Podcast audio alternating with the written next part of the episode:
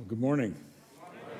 Good to be with you today. Thank you so much for inviting us to be part of your Mission Sunday. It's an honor to be here and uh, representing Wycliffe this morning. In 1917, a young American named Cameron Townsend arrived in Guatemala to distribute Spanish Bibles among the Cakchiquel people. But he quickly discovered that most of them did not speak or understand Spanish nor did they have a written form of their own language. So Townsend abandoned his attempts to sell Spanish Bibles and he began living among the Cakchiquels. He learned their complex language, he created an alphabet for it, he analyzed the grammar, and he translated the New Testament in the remarkably short span of 10 years. Over time, Townsend came to the conclusion that every man, woman, and child should have access to God's Word in their own language. He had no idea that there were more than 7,300 languages in use around the globe. But that knowledge would not have deterred Cameron Townsend. With other like minded colleagues, he founded Camp Wycliffe in 1934 as a linguistics training school. He borrowed the name Wycliffe from the pre Reformation hero John Wycliffe, who first translated the Bible into English. By 1942, Camp Wycliffe had expanded to form two organizations Wycliffe Bible Translators and the Summer Institute of Linguistics, now SIL International. Today, SIL and Wycliffe partner with national Bible translation organizations and church denominations worldwide to translate God's Word, promote literacy, and encourage the use of translated scriptures. Our vision at Wycliffe is a world where translated scriptures lead to transformed lives among people of all nations. And this we firmly believe this morning that no one should have to learn English to read the Word of God. And it seems funny to say that, but you know that even here in Canada, prior to 1867, there were several translation uh, projects underway for Canada's Indigenous languages. But as we moved west with the completion of the railway, someone had the idea that it would be easier and better just to teach everyone English. And Bible translation projects literally ceased for almost 100 years here in Canada. And sadly, we know how that turned out. And so Wycliffe believes that you and I and everyone in our world should have the Bible in a language that they understand the best. Wycliffe is committed to, to four pillars Bible translation is the first, Bible engagement is the second, the third is literacy, and the fourth is capacity building. And this morning we're going to be talking primarily about translation and Bible engagement. At Wycliffe, we talk about the reality of Bible poverty. And when you think about poverty, often you think about uh, what poverty means in our world, and that generally means a, a shortage of resources, a shortage of food. But the term Bible poverty means two different things. It refers to those, firstly, who have never had a Bible in their language. And then it refers to those of us who have more access to the Bible than ever before, but we don't engage with it as we should. We talk about the world's Bible-less people. Look at this, uh, look at this slide for some statistics this morning. There are 7,388 languages in the world. And look at this only 10% have the complete Bible translated. Only 10% of all those languages have the complete Bible translated. 37% have portions of the Bible translated. And there are 54% of the languages without a single Bible verse translated. Those seem like huge numbers, and they are, but uh, think about it. How many languages do you know? How many languages do you think we have represented in this room? Maybe 30, 40 languages possibly represented in this room. All the major language groups of the world have the Bible in their language, right? English, Spanish, French, German. You can, you can think of all the major languages. But the vast majority of language groups still have yet to have a Bible translated in a language that they understand. Look at this next slide. The world has 7.9 billion people. One and a half billion do not have a full Bible in their language. 128 million still need translation work to begin in any way within their language group. So you and I have the Bible in our language. Our mission at Wycliffe is to provide scriptures to all these minority languages that have no scriptures in their language. Wycliffe Canada specifically is working on 18 projects all over the world in places you may have never heard of, from the Pastaza region of Peru to the Ndop cluster in Cameroon, West Africa, and everywhere in between. As Pastor Daniel mentioned this morning, we're going to focus for a few minutes on a, a population group, an unreached group. It's probably the largest uh, unreached group in the world, and that's the deaf. Do you realize that 1.5 billion people in the world suffer from hearing loss? So look at your spouse this morning and say, He's talking about you. You've heard that before. But over 430 million people in our world are completely deaf. They're not able to hear at all. And only 2% of the deaf have ever been exposed to the gospel. And as I talk about these statistics and as I speak to pastors and, and church leaders all the time, I often have people will say to me, Well, they're deaf, they're not blind, so they can read, right? The reality is, if you've never been able to hear, you probably can't read.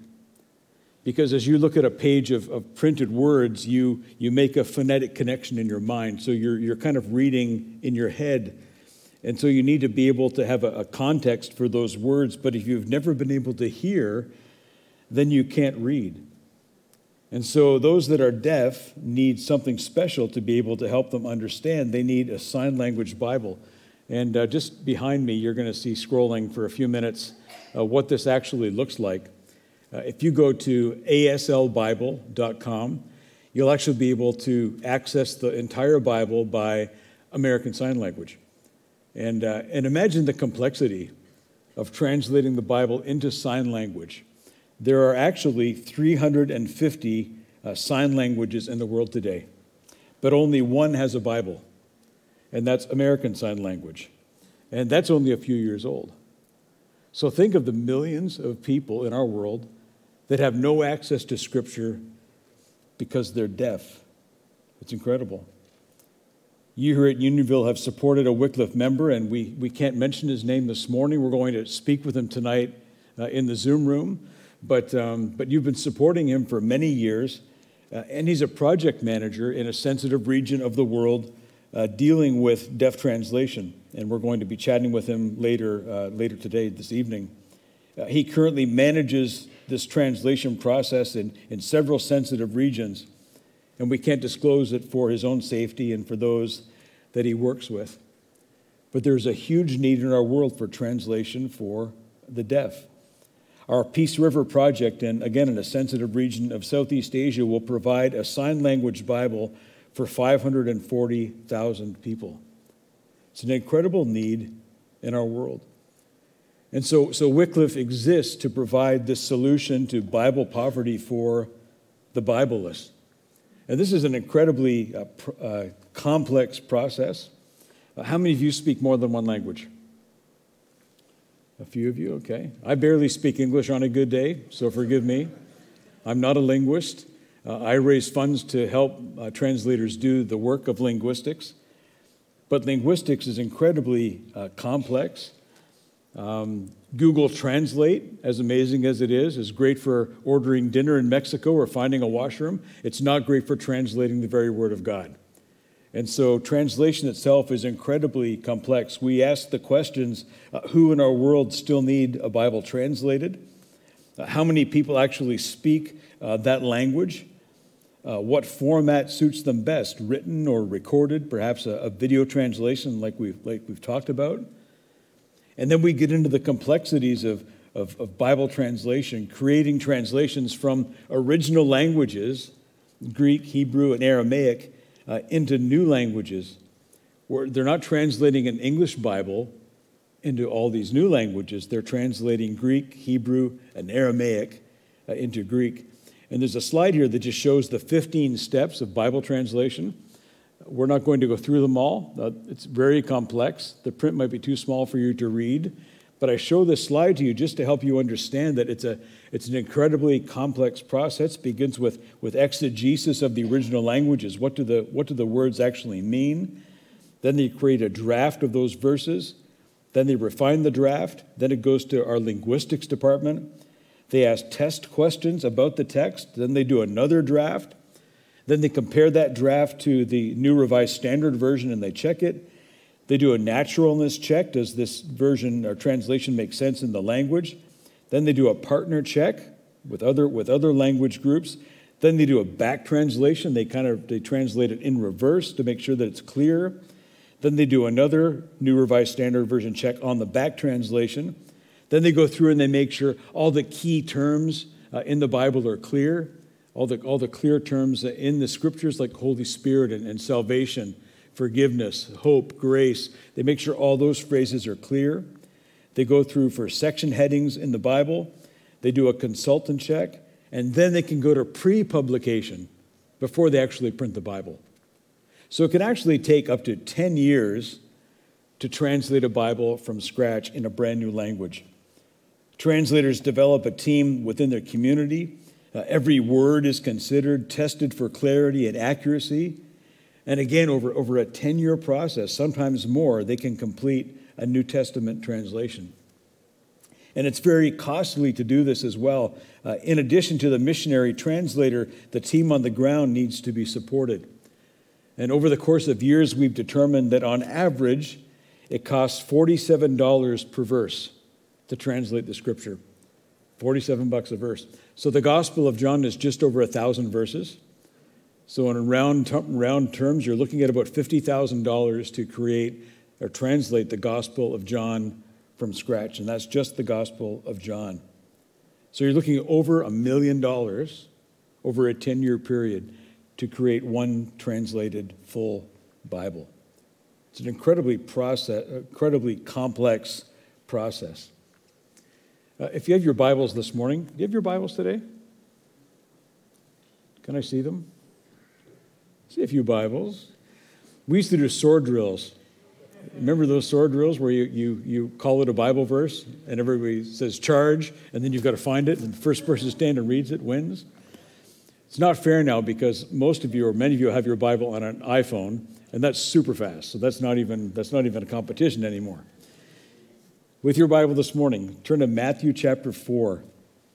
Matthew chapter 4, verses 1 through 4. Uh, Pastor Daniel mentioned that a few weeks ago he preached on the temptation of Jesus, uh, found in these verses. And, uh, and this morning I'm not going to be preaching on the temptation of Jesus himself, but, but I love it when you read a passage of scripture that you've read many times before and, and you read something kind of new to you or something stands out in a fresh way, kind of a, kind of a new nugget. And that's, that's what I love about the Bible is you read it. It doesn't matter how many times you read it. You, you can't read it once and be done with it you, you go back to it and you read it again, and, and something jumps out at you or stands out in a new way, uh, depending on what you're, what you're looking for, what you're going through in life. And this happened to me when I was reading Matthew chapter 4 some time ago. Matthew 4, verse 1 says, Jesus was led up by the Spirit into the wilderness to be tempted by the devil. And that in itself is a message for another day. But after fasting 40 days and 40 nights, he was hungry.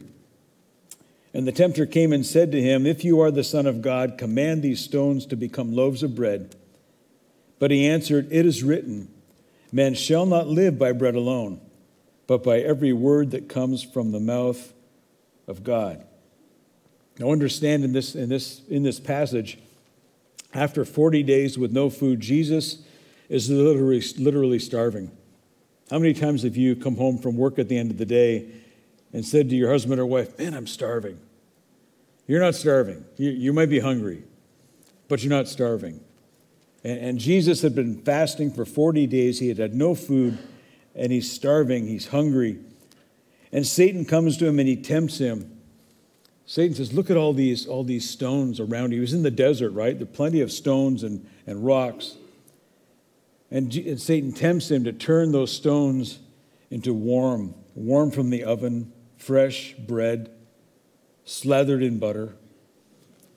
And making your mouth water yet? You can taste it now, can't you? You can smell it. And Jesus is, is, is hungry He's in the desert. He, he desperately needs food to eat. And he's legitimately tempted. Because could Jesus have turned the stones into bread?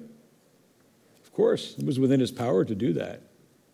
And how tempting it, it would have been to do that. He, he would have been within his power to do so. But Jesus knew that there was something more important than physical food. He says, Man shall not live by bread alone, but by every word that comes from the mouth of God.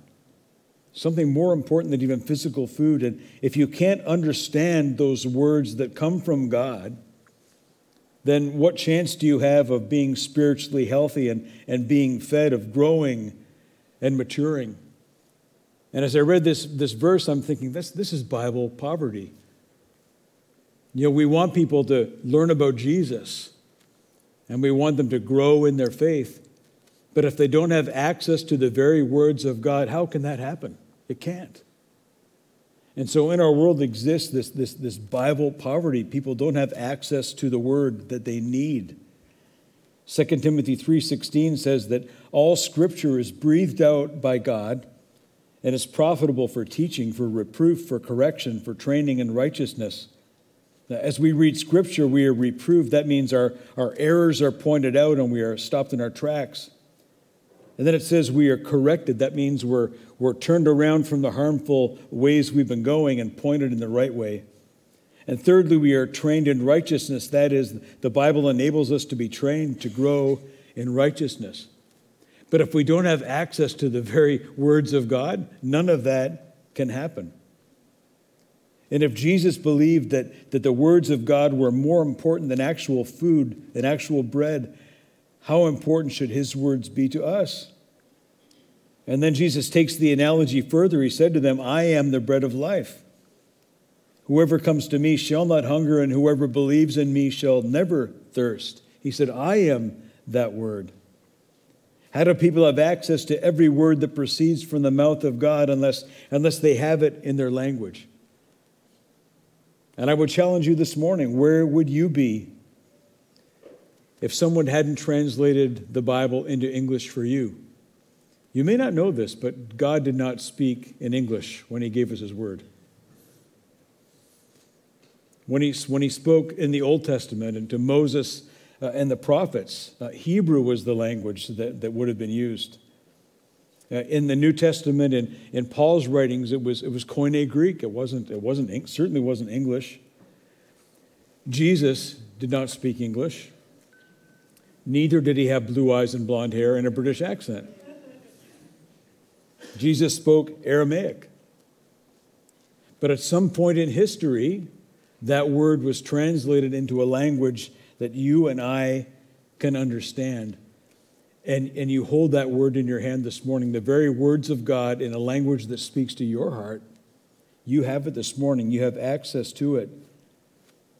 Psalm 119, 105, you've heard these verses before. Your word is a lamp to my feet and a light to my path. A, lamp, a, a shepherd would use a lamp for, for short term guidance so he, could, so he could see the path in front of his feet so he wouldn't stumble and fall. They would use it as a light for, for long distances to see further down the road, like the, like the high beams on your car, they allow you to see a long way. That's what God's word provides for us. It gives us light, it, it gives us guidance. And, and if you don't have it in a language that you can understand, you don't have that light. You don't have that guidance. And this is where we get to Bible poverty as it applies to the rest of us. Think of all the issues that we face political issues, moral issues, discussions around gender and sexuality, relationships, finance, and of course, religion and spirituality. All of these issues are addressed in Scripture, if not specifically, then in principle. But if we don't know the Bible well enough, then we can't respond to those issues. In 2014, there was a, a, survey done called the Bible Engagement Survey, and it asked this question Are Canadians done with the Bible? Watch this, uh, this short video clip. Are Canadians done with the Bible? Are Christians done with the Bible? These are shocking questions. Did you know that 67% of Canadians say they are Christian? But just 11% of us read the Bible at least once a month. Most Canadians are not reading and not even interested in the Bible. How do we know? Canadians have been asked about their Bible reading habits for years. Most recently in 2013, with the Canadian Bible Engagement Study conducted by the Canadian Bible Forum and the Evangelical Fellowship of Canada. What we discovered is alarming. Since 1996, weekly Bible reading has declined by nearly half, 47% in Canada. Most Christians seldom read the Bible, and many never read it. Hold on, you say, it's not that bad. People are just busy. If Canadians had time, they would read the Bible more. But that's not what Canadians told us. It goes much deeper than that. People's confidence in the Bible is at an all time low.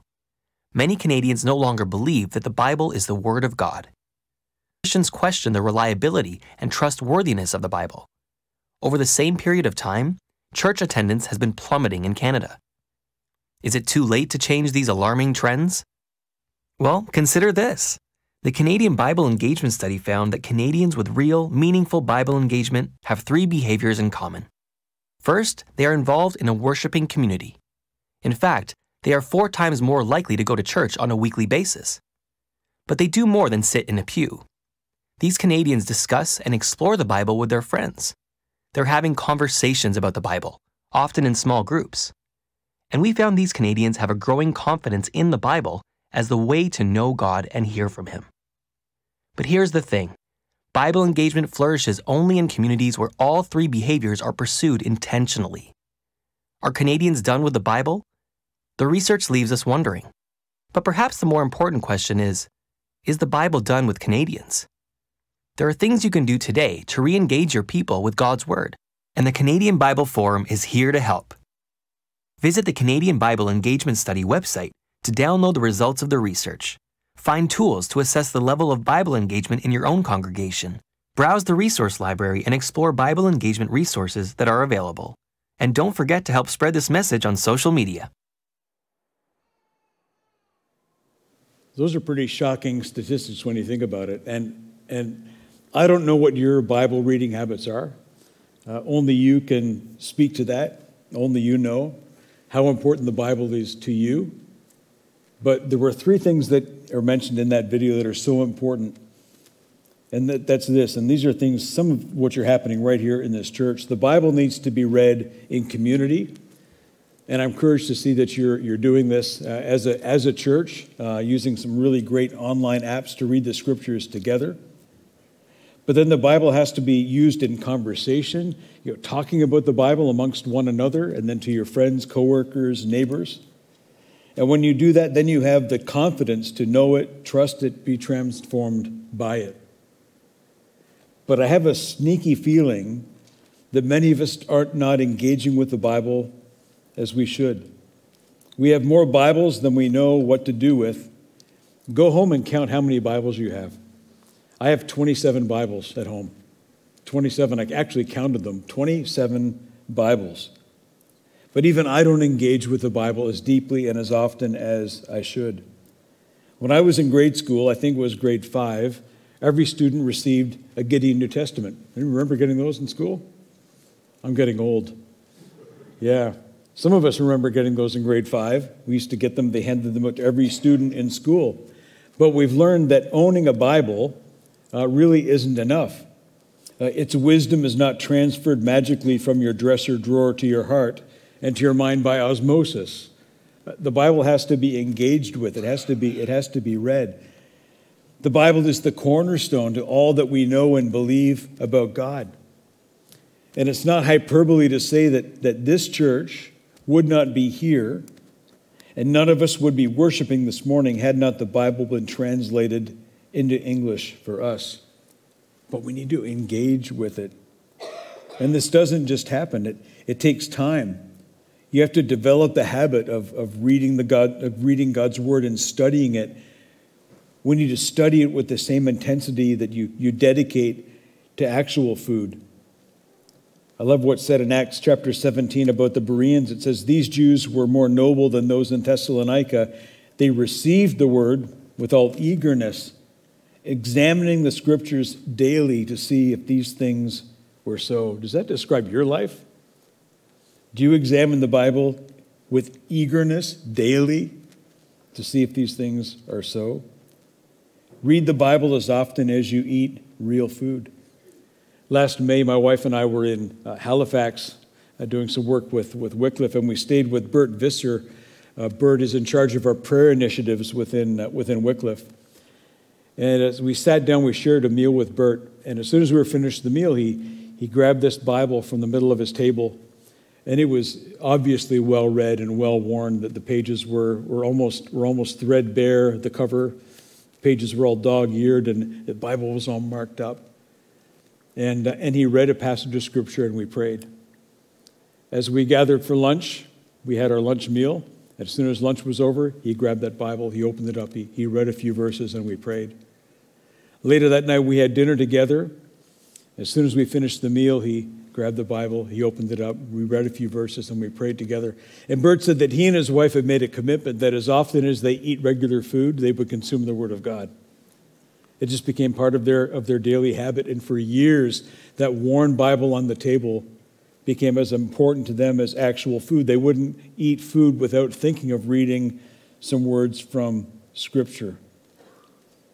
If you're wondering why you might be suffering from Bible poverty, if you're wondering why you might be feeling spiritually weak and spiritually malnourished, if you wonder why you might not be experiencing the, the victory in your Christian life that you, that you thought you might, Ask yourself if you're suffering from spiritual malnourishment because you're not getting access to the Word of God as you should. Are you consuming every word that comes from the mouth of God? This is spiritual poverty for the rest of us. So, what can you do this morning? Well, obviously, I'd like you to commit to reading Scripture. We're going to come back to that in a second, but, but pray for Bible translation. Pray for those that are doing the work around the world. 98% of Bible translation uh, happens through somebody involved in the Wycliffe Network, not just Wycliffe Canada, but Wycliffe US and any of our world offices. Um, we have about 450 uh, members or trans- translators working around the world. Uh, many of you have prayed for Wycliffe members. We're going to have a conversation with one tonight uh, over Zoom. But pray for those that are involved in the Bible translation process. Uh, they're having an incredible impact around the world. When I first joined Wycliffe a few years ago, uh, it was just at the tail end of COVID, so everything was done over Zoom. And we would have these, uh, these monthly prayer meetings. And as we jumped into the Zoom room for these prayer meetings, there would be 75 or 80 Wycliffe members on the call, almost all gray hair in the Zoom room all these, most of these translators had been in the field for 20, 30, 40 years. Um, their hair was gray with, with wisdom, and they've been serving in some countries for, for that long period of time, often in very lonely places, translating the Word of God with very few tools to work with. So pray for those Bible translators as they do their work. You can also give to support Bible translation and many of you do already as you support uh, a Wycliffe member. But Wycliffe projects require support as well. But perhaps the most important thing you can do is to commit to engage with Scripture yourself. Because as you and I value Scripture more than we currently do, then our desire to see others value it as well will grow. Do you value God's word as much as you value physical food? And that's saying something these days, isn't it? The cost of lettuce and the cost of food, the cost of everything. Do we value God's word as much as we value groceries? And I would challenge you with this question What is your Bible worth? Four or five years ago, I had the privilege of visiting a village uh, in Malawi. And I was actually there with World Vision. We had three pastors from London traveling with us. We were showing them the work that World Vision was doing on the ground uh, in Malawi. And uh, we drove several hours into this remote village, really, literally in the middle of nowhere. And as we approached the gate, uh, there was uh, almost a, a parade atmosphere. There were about 50 women that met us at the gate, dressed in their full regalia. They're singing, uh, they're dancing, and if you've ever been to Africa, you know what that sounds like. It's, it's remarkable. And they, they formed a procession, a parade, as we walked into town, and they led the way. And, uh, and, and we white pastors followed behind awkwardly trying to dance. Like, I won't even try to imitate it because it just doesn't, you can use your imagination. It, was, it wasn't pretty, um, but, but it, was, it was awesome. And, and we're marching into this village. The ladies are singing and they're dancing. And I turned to our translator and I said, What are they, what are they singing about? Because I knew it was a Muslim village. And he said, Oh, he said, they're singing praise songs to Jesus. I said, Yeah, but this is a Muslim village, correct? He said, Yes. I said, But they're singing praise songs to Jesus? And he said, Yes. He said, he said A few years earlier, uh, in this village, the infant mortality rate was 50%. That means that 50% of all of their children died before the age of five, mainly because of dirty water. So kids would die from, from malaria, from, from dysentery, from all the diseases that are carried in this dirty water. And we, we walked past this, this really a bog, and that's where they used to draw their water. And, and a woman went down into that and she grabbed a bucket of water and pulled it out so we could see it. You could actually see the parasites swimming around in the water. I mean, it was, it was that bad. But it's all that they had. And they were, they were living on this water, but this water was killing them. It was, it was killing their babies. And so World Vision had come in and provided a well. And so we walked next to this beautiful concrete pad with a stainless steel pump coming out of it. And a few kids ran up and started pumping water, and this clean, fresh, clear water started flowing out of the, out of the, out of the pump. And as the water started to flow, the ladies started singing again. They started dancing again. The kids are splashing in the water. And they started singing more praise songs to Jesus because, in their mind, Jesus provided the clean water. It was Christians who had provided this water for, for their community, and they were, they were so grateful. As we toured the village, it was on a Friday afternoon, and uh, there was a Muslim school uh, in the village. And as we walked through it, um, there was a, a, building kind of in the corner of the property, just a few windows in it. It would have been about the size of this area of pews over here. And we walked into the room. It was full of students. There were about 70 students in this room and a teacher. And as we walked into the room, they, they had led us to the front of the classroom and they asked each of the pastors from London to recite their favorite passage of scripture from memory.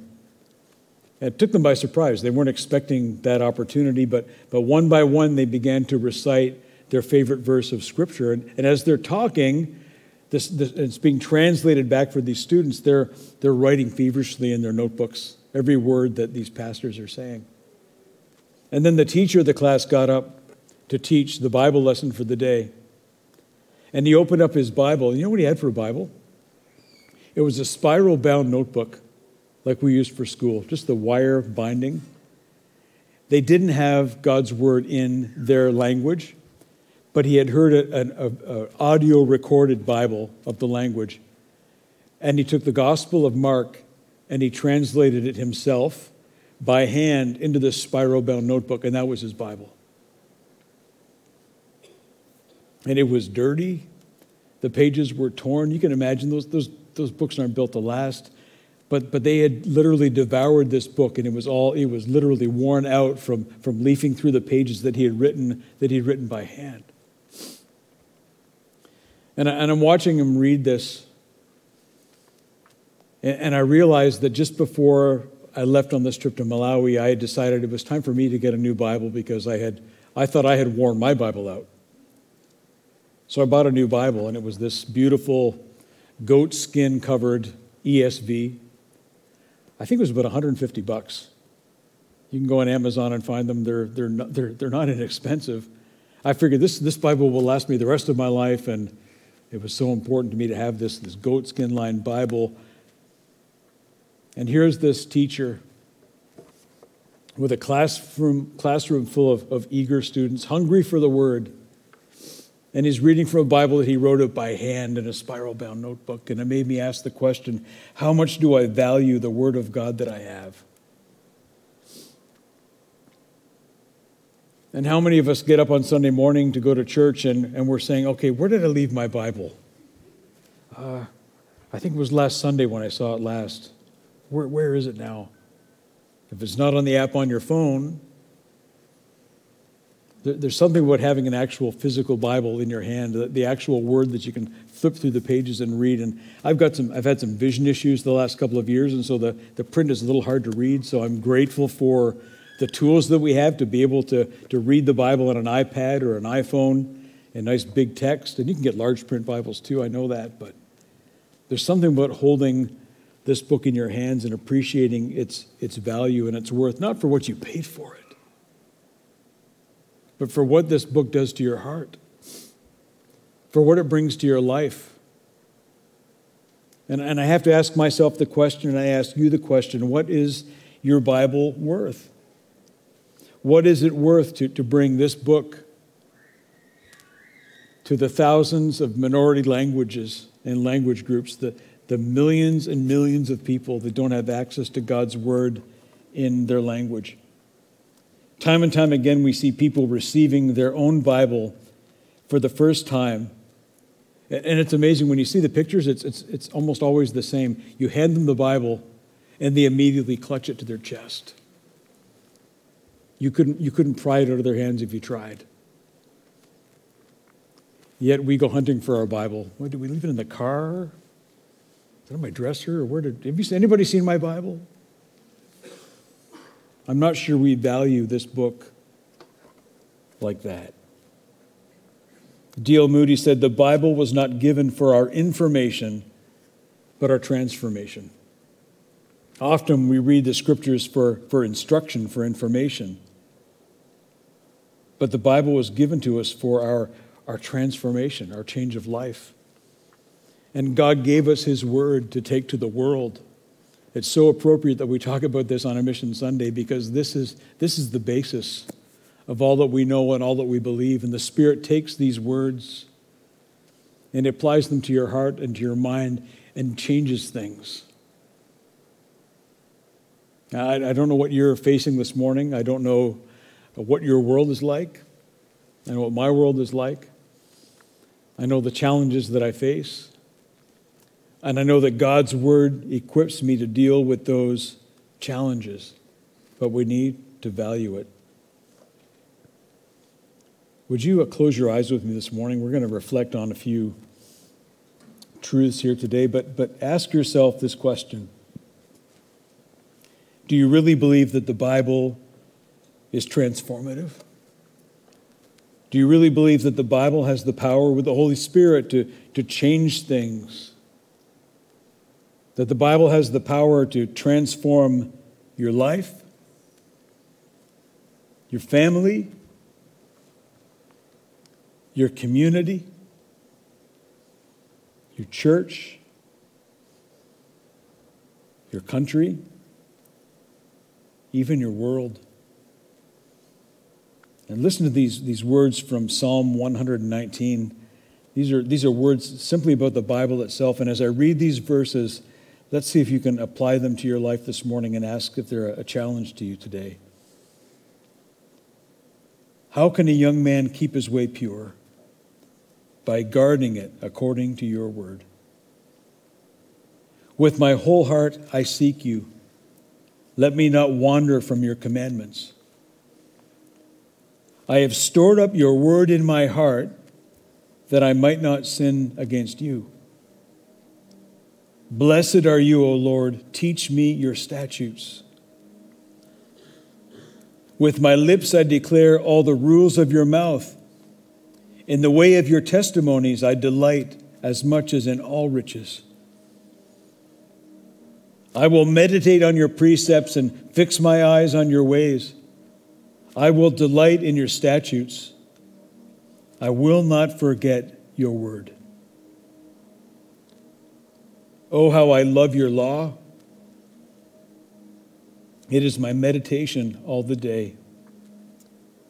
Your commandment makes me wiser than my enemies, for it is ever with me. I have more understanding than all my teachers, for your testimonies are my meditation. I understand more than the aged, for I keep your precepts. I hold back my feet from every evil way in order to keep your word. I do not turn aside from your rules, for you have taught me. How sweet are your words to my taste, sweeter than honey to my mouth.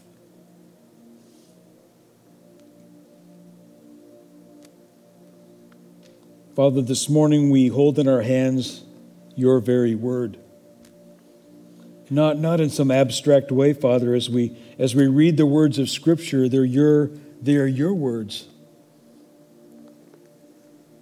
And Lord, these words have the power to, to change us, to bring transformation to us, to our community, to our world. But Lord, we must engage with it. It doesn't happen magically, it doesn't happen automatically.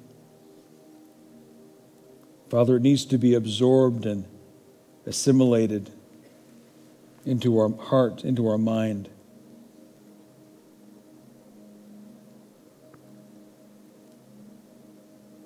Father, I thank you for the example of uh, my father in law. And uh, no one here knows, knows who he is, Father, but he served you as a missionary for decades. But now, Father, his, his mind is, is racked with, with dementia. Yet, when you ask him to pray before a meal, Father, your word just, just comes from his mouth. And though his mind is, is, is starting to, it's gone, it's, it's racked, Father, your word remains.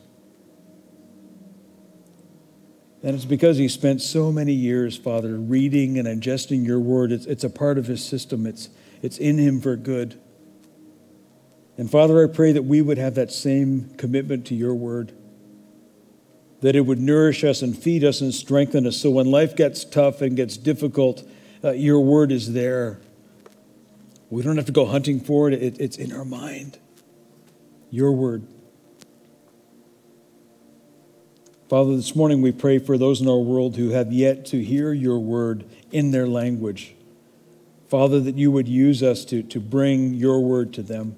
We pray for those who are engaged in Bible translation around the world this morning. Thank you for this church's commitment, Father, to, to those members and those people doing that work. Father, we stand behind them in prayer. We stand behind them financially this morning because their work is so important. But Father, this morning for us, I pray that we would engage with your word.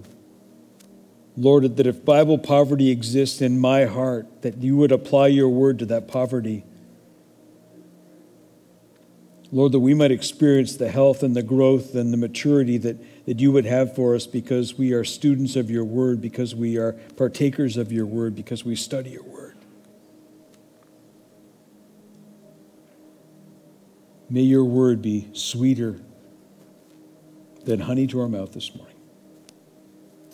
In Jesus' name, amen.